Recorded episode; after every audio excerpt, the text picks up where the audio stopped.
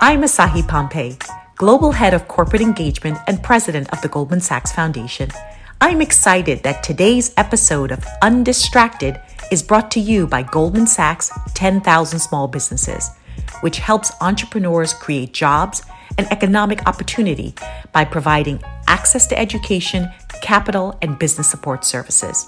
Later in the episode, you'll hear from one of our program graduates and learn more about their business and experiences.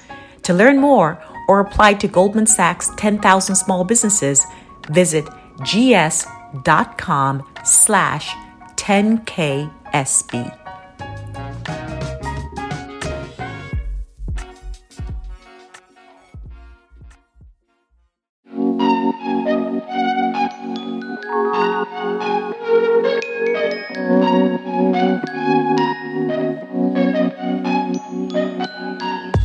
Hey y'all, it's Brittany. So, one of the things that mattered most to me when I knew I was going to become a mom was not passing on my bad habits. I mean, like, yeah, I want him to make the bed every morning because I certainly do not. but it's beyond chores for me. There are traits I've had to unlearn in short order because I need him to be better than me. My biggest Achilles heel is people pleasing. I think I've told y'all that before, right? Now, through lots of therapy and coaching, I know that people pleasing is actually for me a trauma response based on loss. After my dad died when I was 12, I subconsciously thought that making people happy would keep them around. And that way, I wouldn't have to lose anyone else that I loved. It kept me entirely too long in what turned out to be some emotionally and narcissistically abusive relationships, ones that never got physical, but most certainly left their mark. And yet, perhaps the most persistent, most narcissistic relationship I've been in my whole life is my relationship to whiteness. It was the social default that told me I was never good enough, never desirable enough, or intelligent enough, or accomplished enough. And the social pressure to assimilate to its attributes had me second guessing myself and shirking my culture in far too many instances. Too often, the people I was pleasing had no interest in ensuring I was my best Black self, just that I was palatable for them. But best believe, I've been on that unlearning journey for a good minute now. And my son, he's gonna grow up more free than I ever did. We are undistracted.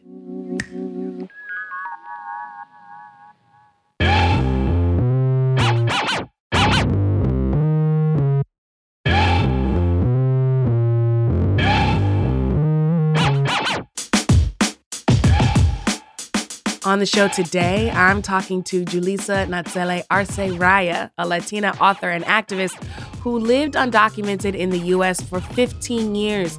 She worked her way up the ladder on Wall Street only to find that the American dream wasn't all it was cracked up to be. And the reason I've worked so hard was to have that financial stability. And here I was, and I had it. And I still couldn't get on a plane and go see my dad because the immigration laws of this country are so backwards. And I think that that was the start of me really questioning what is all this for? And maybe it's a lie that if you work hard, you can have everything that you want. That's coming up, but first, it's the news.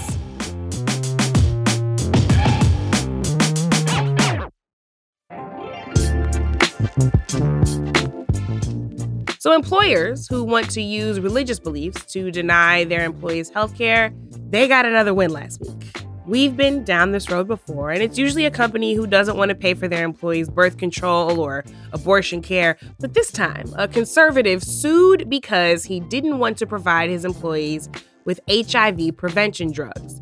The treatment in question is called PrEP, which is short for HIV pre exposure prophylaxis. HIV prevention drugs taken daily shown to reduce the risk of getting HIV by 99%.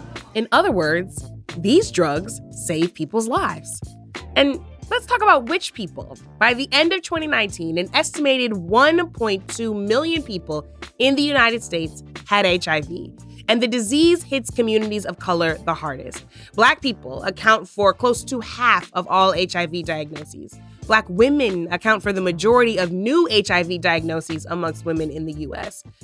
Yeah, I don't know which part of the Bible it was where Jesus say, "No, no, no. Please turn away the sick. I don't feel like healing them."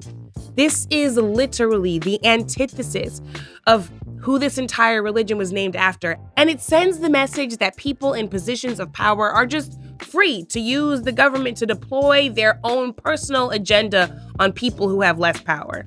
Because be clear, this is not a religious agenda. It's not what Jesus would do. It's what you would do. And it sucks. Now, you've probably been hearing about the ongoing water contamination crisis in Jackson, Mississippi of late. Last week, the city restored its water pressure to normal levels, but with an advisory still in effect that says folks still have to boil water before using it. Now, you've seen those brown water videos. I don't know how you can boil water that looks like coffee and turn it back into water again. But you also might not have heard about some of the other water crises happening in the country due to neglected infrastructure, environmental racism, and climate change. One of those crises is uncannily similar to Jackson, and it's happening right now, right up the street from me in Baltimore, Maryland. City officials have been insisting that residents boil their water after E. coli was discovered in a West Baltimore sample over two weeks ago. Investigators have yet to identify the root cause of the crisis, but until the city is able to nail down a cause, affected residents will be boiling their drinking water.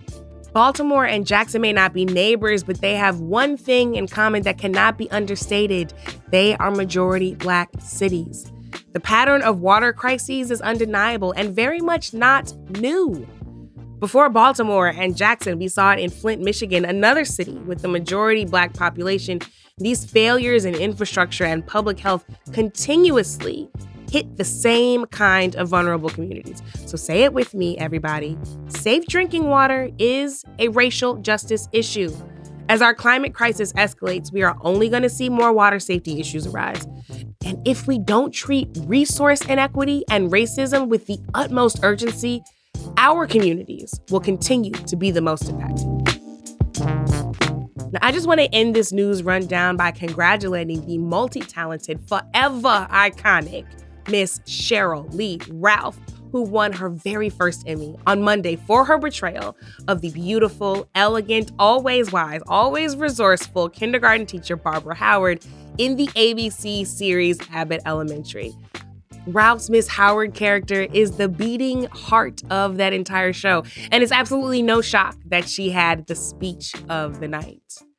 And I know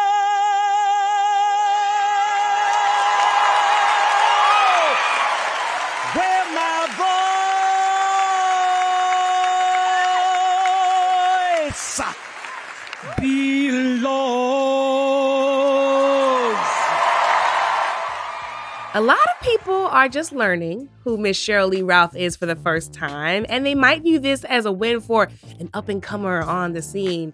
But the thing is, Sheryl Lee been Ralph. Okay, she has been around, and for a whole lot of black people, she's been center stage since the 70s. My mama's generation loved her as Deena Jones in the original cast of Dreamgirls on Broadway, a role for which she was nominated for a Tony. I, of course, loved her as Dee Mitchell. That's Brandy's mama on Moesha, okay? I mean, we could go on and on. This woman is a legend. Broadway, television, film. She was even in Denzel's debut, A Mighty Quinn, okay? Singing, dancing, doing the damn thing. Sheryl Lee Ralph is an example of why we need to reframe the Hollywood narrative because recognizing a veteran as a breakout star when white audiences finally discover them, well, that's honestly embarrassing for the entire industry.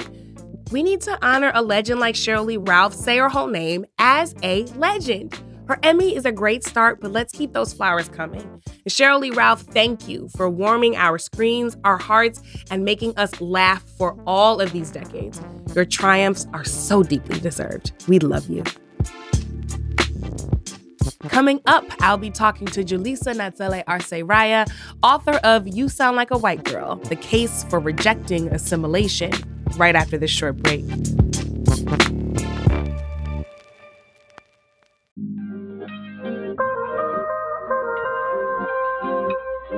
Hi there, I'm Michelle Shirley, CEO and Chief Heart Officer of Be Strong International in South Florida.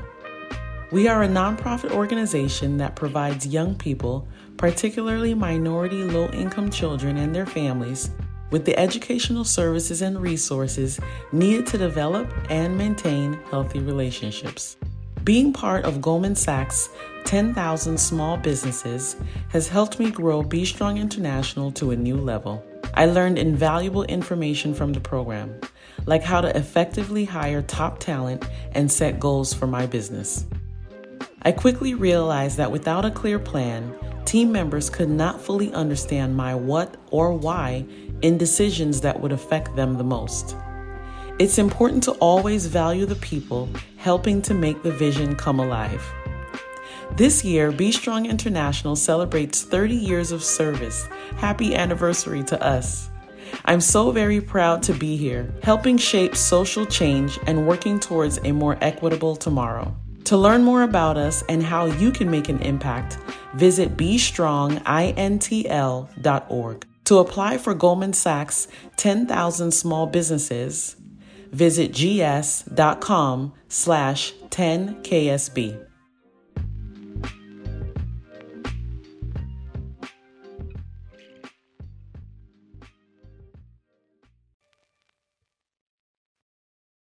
And we are back. My guest today is someone I've been wanting to talk to for a long time. She's a friend and we've shared many stages together. Julissa Natsele Arce Raya is the creator of the web series La Historia Uncovered and the author of several books about her experience as an undocumented Mexican immigrant growing up in the US. So to celebrate, really to complicate Hispanic Heritage Month, which begins today, we wanted to talk to Julissa about the untold stories of Latinos in the United States. I imagine that you may have some complicated feelings about so-called Hispanic Heritage Month. yeah. it's a little bit of a love-hate relationship, right? Because to me like latinos even even the words that we use right? Like hispanic heritage month like i prefer to use now latino heritage month latinx heritage mm-hmm. month. And you know i feel like we matter like every day of the year. Uh, but there certainly is sort of like this emphasis in this 30 day period that yeah. starts September 15th through October 15th.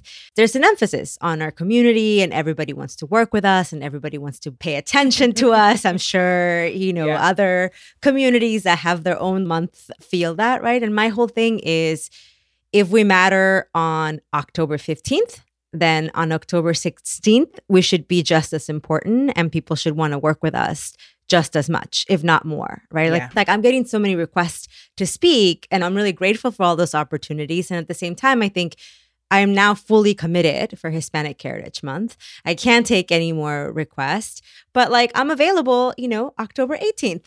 I'm available November 1st. The rest of the year. What's yeah. up? You know? I always have this running joke with my friends, especially before COVID, when people would ask me to come speak a lot. I would say that pretty much all of the money that I made speaking would come between MLK Day mm-hmm. and the mm-hmm. end of Women's History Month. Mm. Because, of course, sandwiched in between there is Black History Month. And it's like the rest of the year, I can do whatever. Right. Yeah. And yet, we want to make sure that untold stories are being told, obviously beyond Hispanic Heritage Month. But I do think that, you know, being creatively subversive, as it were, mm-hmm. to say, okay, I'm going to take this attention that you're giving and flip it. It's something that you do incredibly well. You really unearth and amplify conversations, stories, histories that may be old hat to some folks, but brand new to others, mm-hmm. and that certainly aren't in mainstream spaces enough. I love to, to talk about some of those stories with you about some stories of Latina heritage that you've dug up and really found inspiration in. I know one of them starts with people that we don't normally talk about as freedom fighters, cheerleaders. Yeah. So tell me about the cheerleaders of Crystal City, Texas and what they won because I found this a very beautiful story. I sort of decided a few years ago that if I was going to participate in Latino Heritage Month and Hispanic Heritage Month that I wanted to do it on my own terms. And I wanted to use those 30 days as an opportunity to share so much of the history that I've learned over the past few years that so many of us don't know. Yeah. Because I think that there's a real problem in the United States that people do not know who Latinos are. Mm-hmm. Joaquin Castro, congressman from Texas, says this all the time. And I also think that the, the problem extends to to us, you know, to ourselves. Like we don't know our own history in this country. And Yeah. so it allows many people to treat us as though we are foreigners, as though we are from someplace else, as though we belong someplace else. When in mm. reality, you know, Spanish was spoken in the United States before English was spoken Hello. in the United States. Like we have roots in this country that go back to before this land was called the United States. And so there's so many of these stories that I have unearthed, uncovered for myself that I wanted to share with people. And one of those stories was the story of these cheerleaders in Crystal City, Texas in 1968, 1969, where Crystal City, Texas, to give you some background, is it's um, at that time it was and it continues to be a very um, large Mexican American population. At that time, the high school was 85% Mexican American, and yet only one of the four cheerleaders could be Mexican American. Whoa. And it might not matter anywhere else in the country, but in Texas, who holds the pom poms, who snaps the football, mm-hmm. it's a very clear indication of who is in charge. right? Mm-hmm. And so the white people in in the town very much wanted to hold on to that power, even though the the demographics of the high school and of the town were changing. And this group of 15, 17 year old girls organized with the help of Chicano leaders is walkouts for 17 days. And the middle school joined in, the elementary school joined in, teachers from around neighboring towns came in to teach them so that they wouldn't fall behind in their studies. It was a real, real community effort. And they were able to overturn that rule as well as be able to have culturally appropriate instruction in their school. They used to get hit if they spoke Spanish in the classroom or in the hallways, like physically struck if they spoke Spanish. And mm. so they also got rid of that. And within two years, the city council and the school board became majority Latino. So mm-hmm. the change that these young girls were able to enact in their town was incredible. And I wonder what it would have done to my confidence, to my psyche, had I learned about that story when I was a teenager. Because I was a cheerleader in middle school, I was on the dance team in high school, but I wanted to be a cheerleader because I wanted to be all American, mm-hmm. right? And the all American cheerleaders that were ever portrayed on television shows and the movies were always white, were always blonde. And so my idea of what a cheerleader looked like was that, right? And I wanted to be a cheerleader because I wanted to fit in. I wanted I wanted people to not question whether I was supposed to be here or not.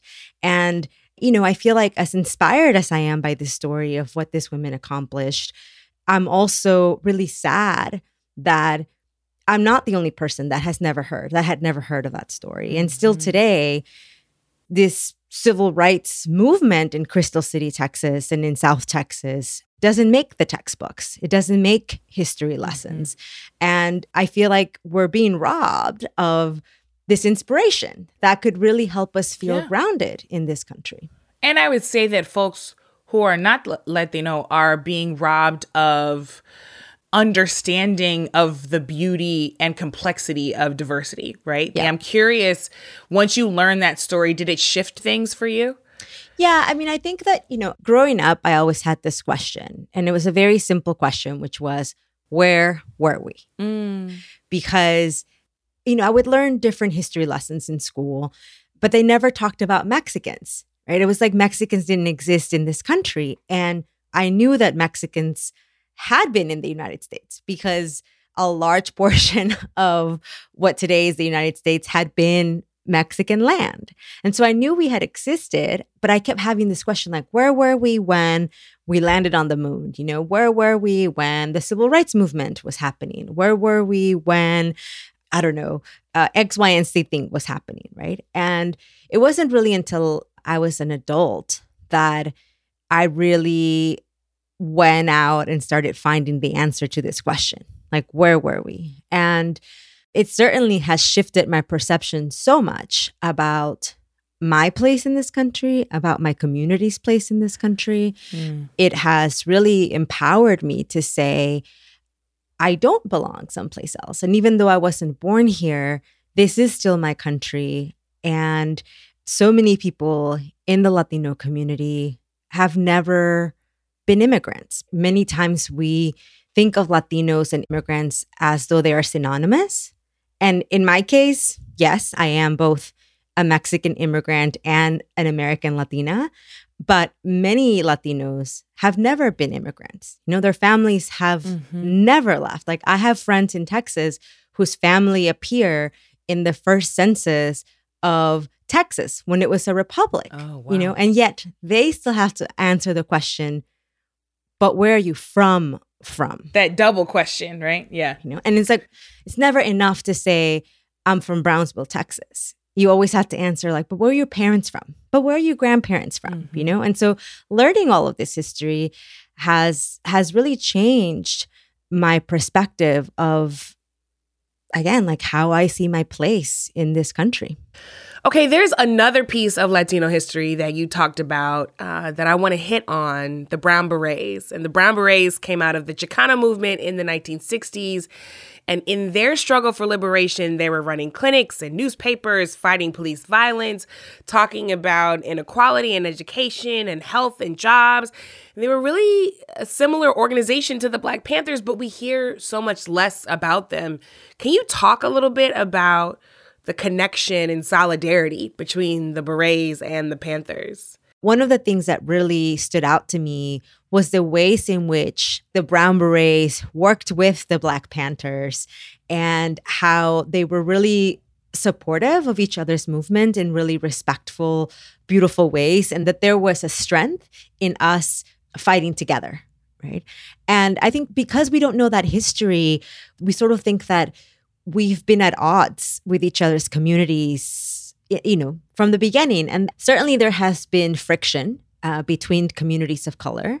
And I very much put that at the foot of white supremacy, convincing us that we are each other's enemies. And because what happens when when we fight each other is we're just strengthening white supremacy.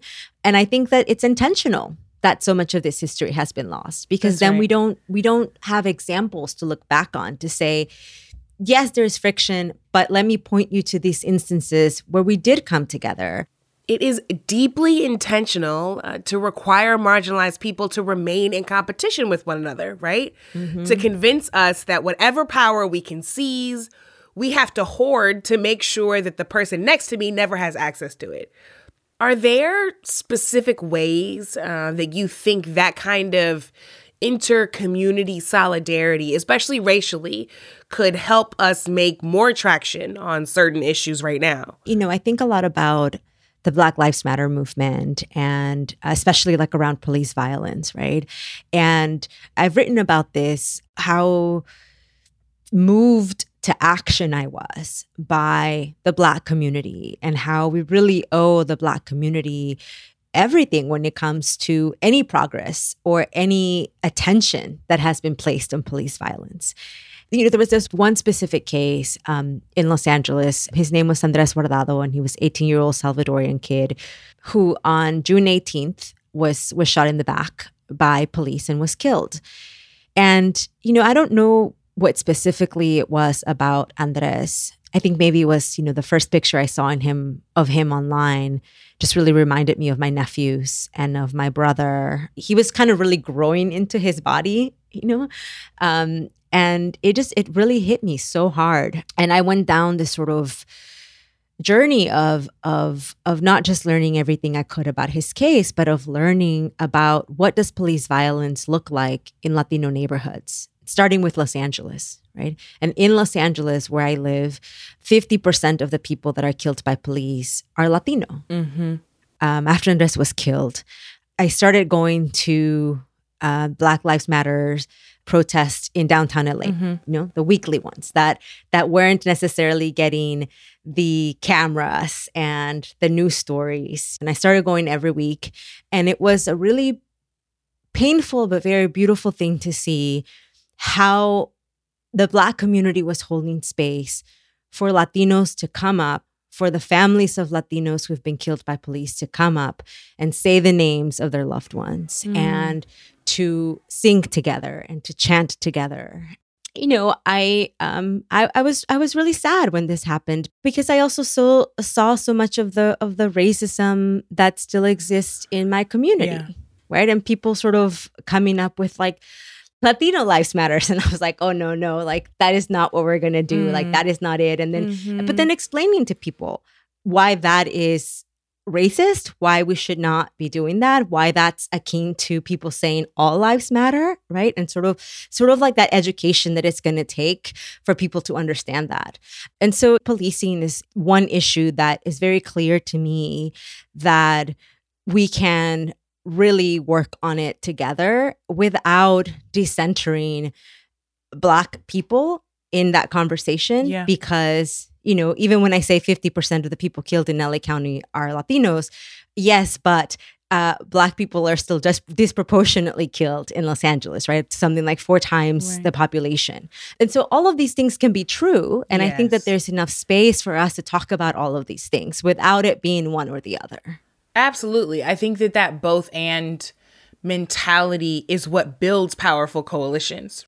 I'm also thinking about gun violence. Hmm. That is something that uniquely, unfortunately, links our communities. We followed up the massacre at Tops grocery store in Buffalo with the massacre in Uvalde. And especially as we talk about Texas, I'm thinking about Uvalde, I'm thinking about El Paso, I'm thinking about this governor's race, I'm thinking about the fact that gun violence, gun control is at the top of a lot of voters' minds, period, but especially in Texas and especially in black and brown communities.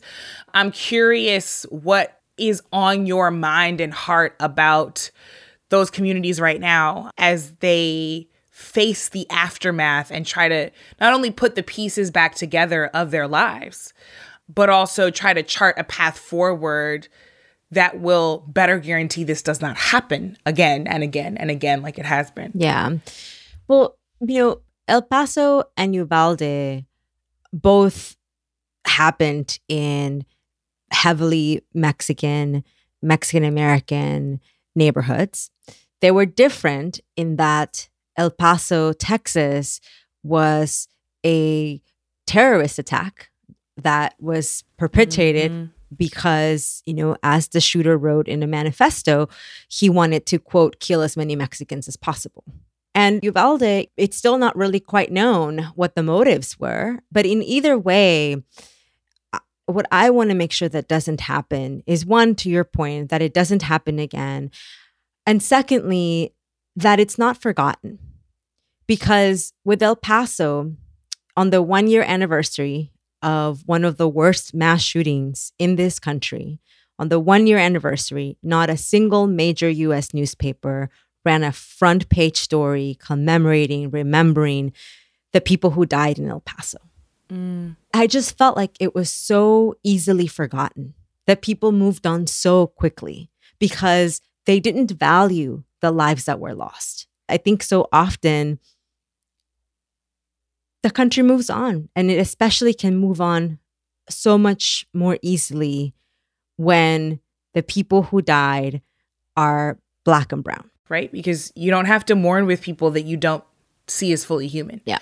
I want to get back a little bit to what we were talking about in the beginning, because I think so much of your own process of self discovery and uh, learning your history, you've been really transparent about in terms of understanding the consequences of assimilation culture and you wrestling yourself out of that, right? Yeah. In my book, I talk about it in three ways. I talk about sort of like the lies of assimilation, those being the the lie of whiteness, the lie of English, and the lie of success. Mm. You know, when it comes to the lie of success, I think for a lot of us who have come from like lower income families who are the first in our families to go to college.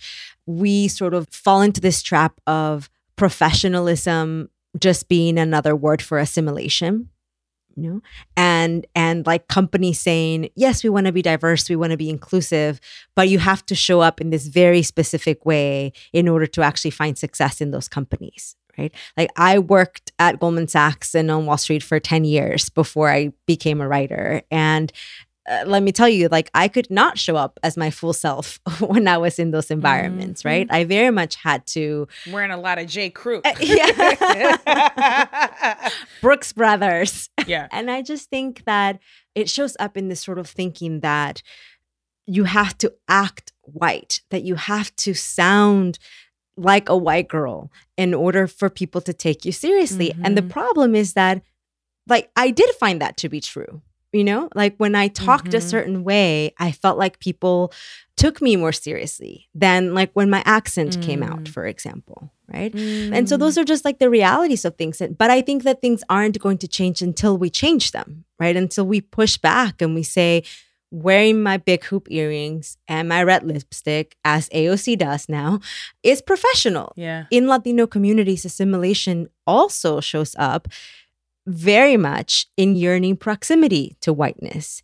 Like, I think that so much of what's happening in South Texas, especially with more and more Latinos voting Republican, has a lot to do with assimilation and when wanting to seek proximity to whiteness in the way that we vote and all it all comes down to wanting to belong in this country wanting this country to see us mm. as though we are part of it and because, you know, all of these very heavy things that we've talked about, I love being Mexican. There's so much joy and happiness and light that that is in my culture that is in my being and i want to celebrate that i want everybody to know how amazing it is to be mexican to be latina yeah that you actually don't have to go and seek that approval externally yeah. that everything you need can be found in in the place where you stand yep exactly i love that in a lot of ways on paper right and and you've written some about this you are kind of this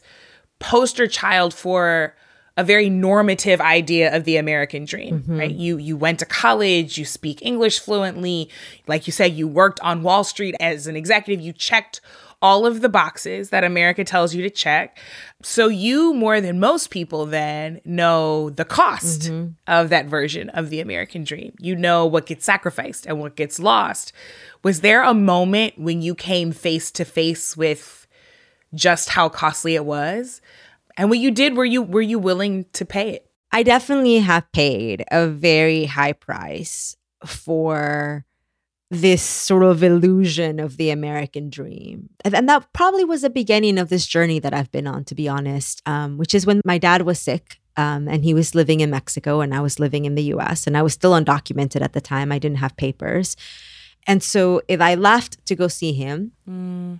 I wasn't going to be able to come back or I was going to have to like actually cross the border to come back, which then means I, I was going to basically become ineligible to like fix my status because of current laws if I crossed illegally. Mm. And so in those hours of, of, of agonizing about what to do, my dad passed away and I never got to see him alive again. Mm. And I remember being in my apartment in this high rise building in Manhattan with all this money in my bank account, and I couldn't leave.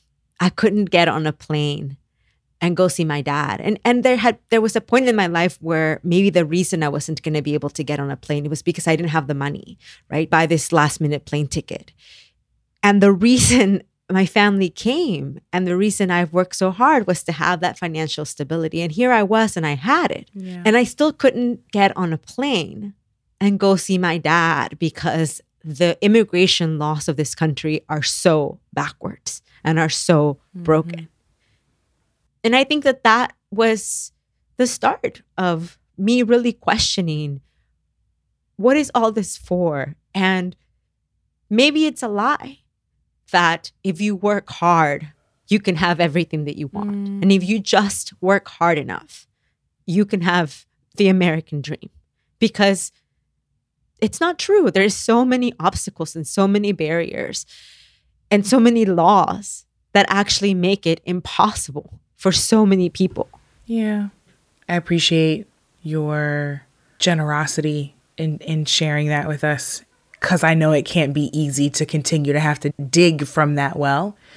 And, you know, because we've talked about this, I lost my dad too. Yeah. Revisiting that is always a particular pain, especially when it comes with these additional discoveries. Yeah. As a black woman who is descended of enslaved Africans, this is the only home generations of my family have ever known because they built this country.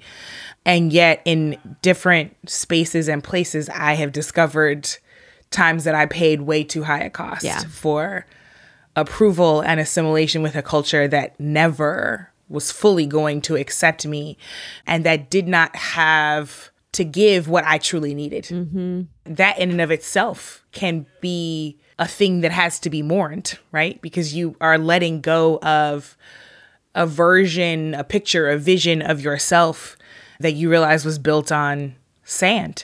And yet there's so much freedom on the other side, right? There really is. Like, I have never been happier. It was definitely a struggle because, in order to reject assimilation, I also had to come to terms in the ways in which I helped advance white supremacy in the past. Mm. I had to come to terms with the ways in which I've upheld the patriarchy in the past. Like I feel lighter, you know, like I feel like this load that I had been carrying on my shoulders has been taken off because I am now walking without seeking the approval of, like you said, a, a society, a culture that never wanted me to begin with. You know, they just wanted our land, and that's it. And like literally, during the Mexican American War, President Polk wanted as much land with the least amount of Mexicans, and that is why the border was drawn the way that it was drawn. This is why we learn our history. This is why we decolonize our minds. And this is why we recognize that that kind of personal liberation of letting go of assimilation culture is an essential part of communal liberation, right. right?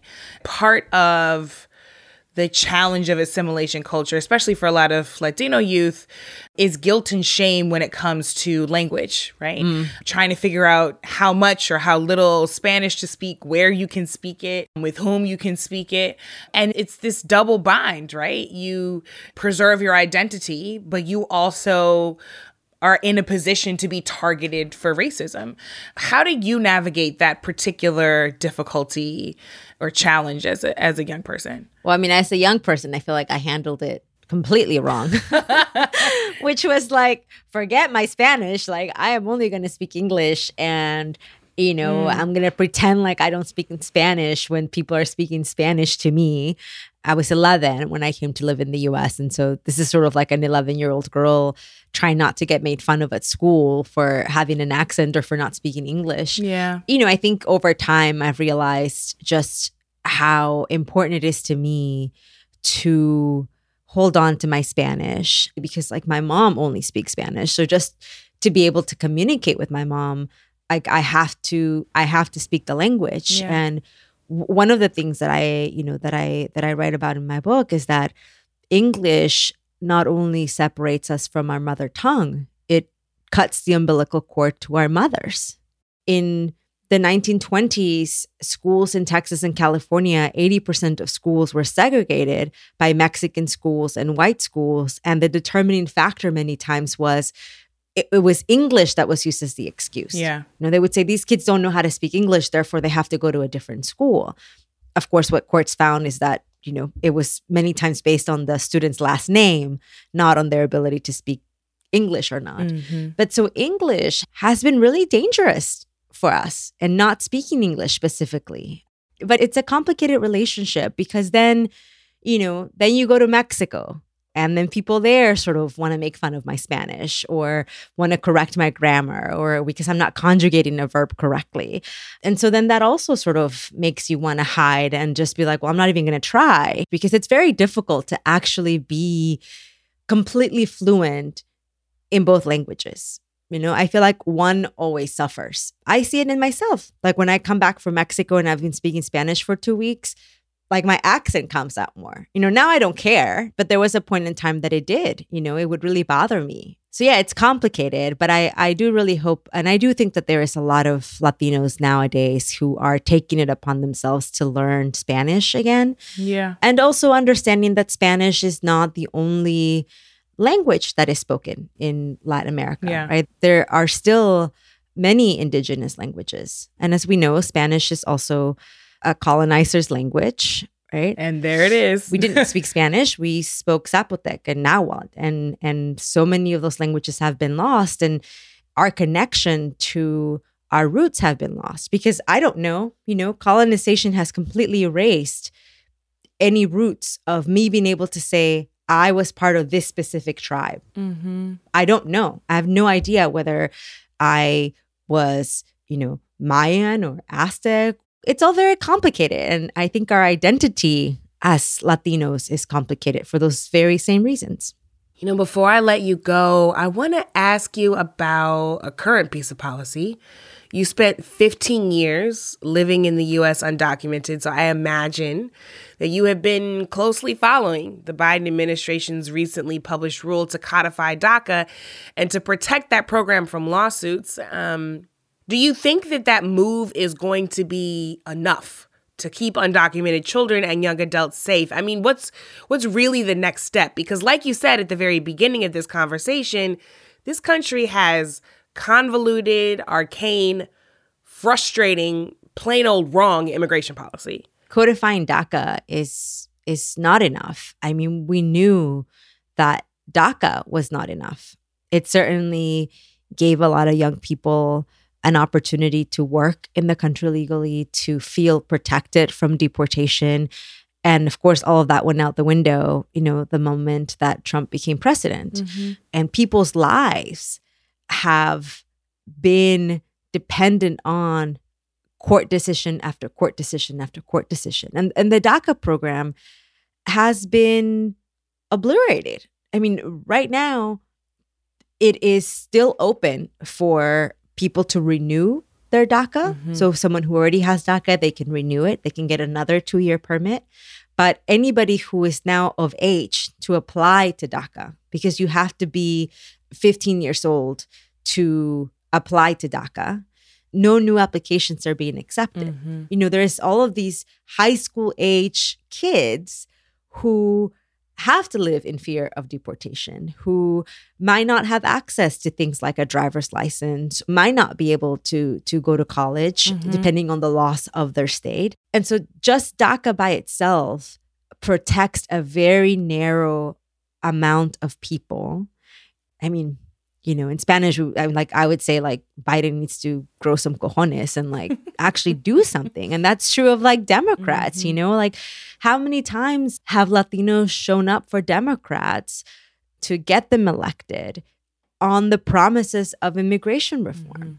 And, you know, I was able to fix my immigration status because my husband's American citizen and I was able to fix my status through mm-hmm. that. And also because I came here on a visa, right? Had I crossed the border illegally, I may still be undocumented. Yeah. And I think about all the millions of people who still have not had any relief, mm. who were children when the DREAM Act was introduced and when different immigration proposals were introduced, who now are adults, who now have children of their own, who have had entire lives waiting and waiting and waiting for politicians to have the same courage that they have, putting their bodies and their lives on the line, fighting for their rights. Mm.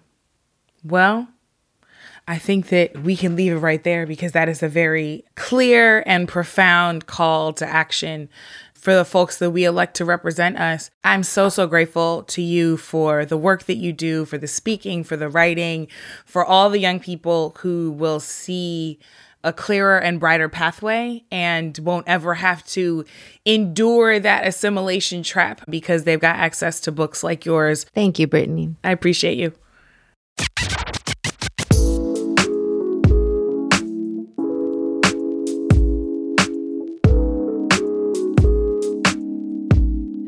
Julissa Natale Arce Raya is the author of My Underground American Dream and Someone Like Me, which are both available in English and Spanish. Somebody asked me this week what liberation looks like to me. I spent 14 years of my career working in education, and my answer to that question was always the same. An African greeting asks, How are the children? And liberation, in my book, is always being able to truthfully answer, The children are well. Now that I'm a mom, I'm asking, How is my child? How is the world he's living in? Becoming a black mama has everybody asking me, telling me, really, that I have to prepare my son for the world he'll be living in. Assimilation culture, that same supremacist concept that asked Julissa to shorten her name and shed her heritage, wants me to mold my son into an acceptable version of a black child for America's consumption. I've got a duty, of course, to make sure that he is ready for the world. But if assimilation culture only asks if he's ready for the world, liberation asks if the world is ready for him. If it's ready to be a place that welcomes agency and autonomy, creativity, genius, and joy in skin like his, in skin like mine, in skin like Julissa's. If liberation is nothing else, it is asking, How is the world? And always being able to truthfully answer, ready for all our children to thrive.